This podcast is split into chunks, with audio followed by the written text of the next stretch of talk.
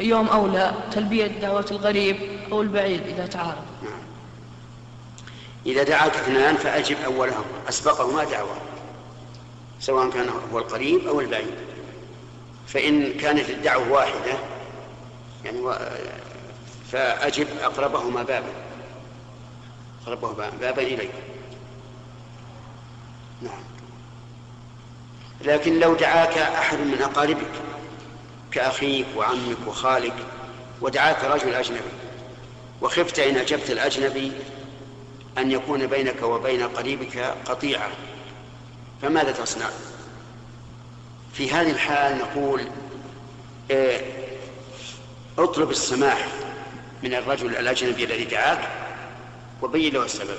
والله دعاني مثلا قريبي خالي عمي أخي فأرجو أن تسمح لي لئلا يقع في قلبي شيء. وعلى الذي دعاك أولا في مثل هذه الحال أن يسمح لك لما في ذلك من درء المفسدة.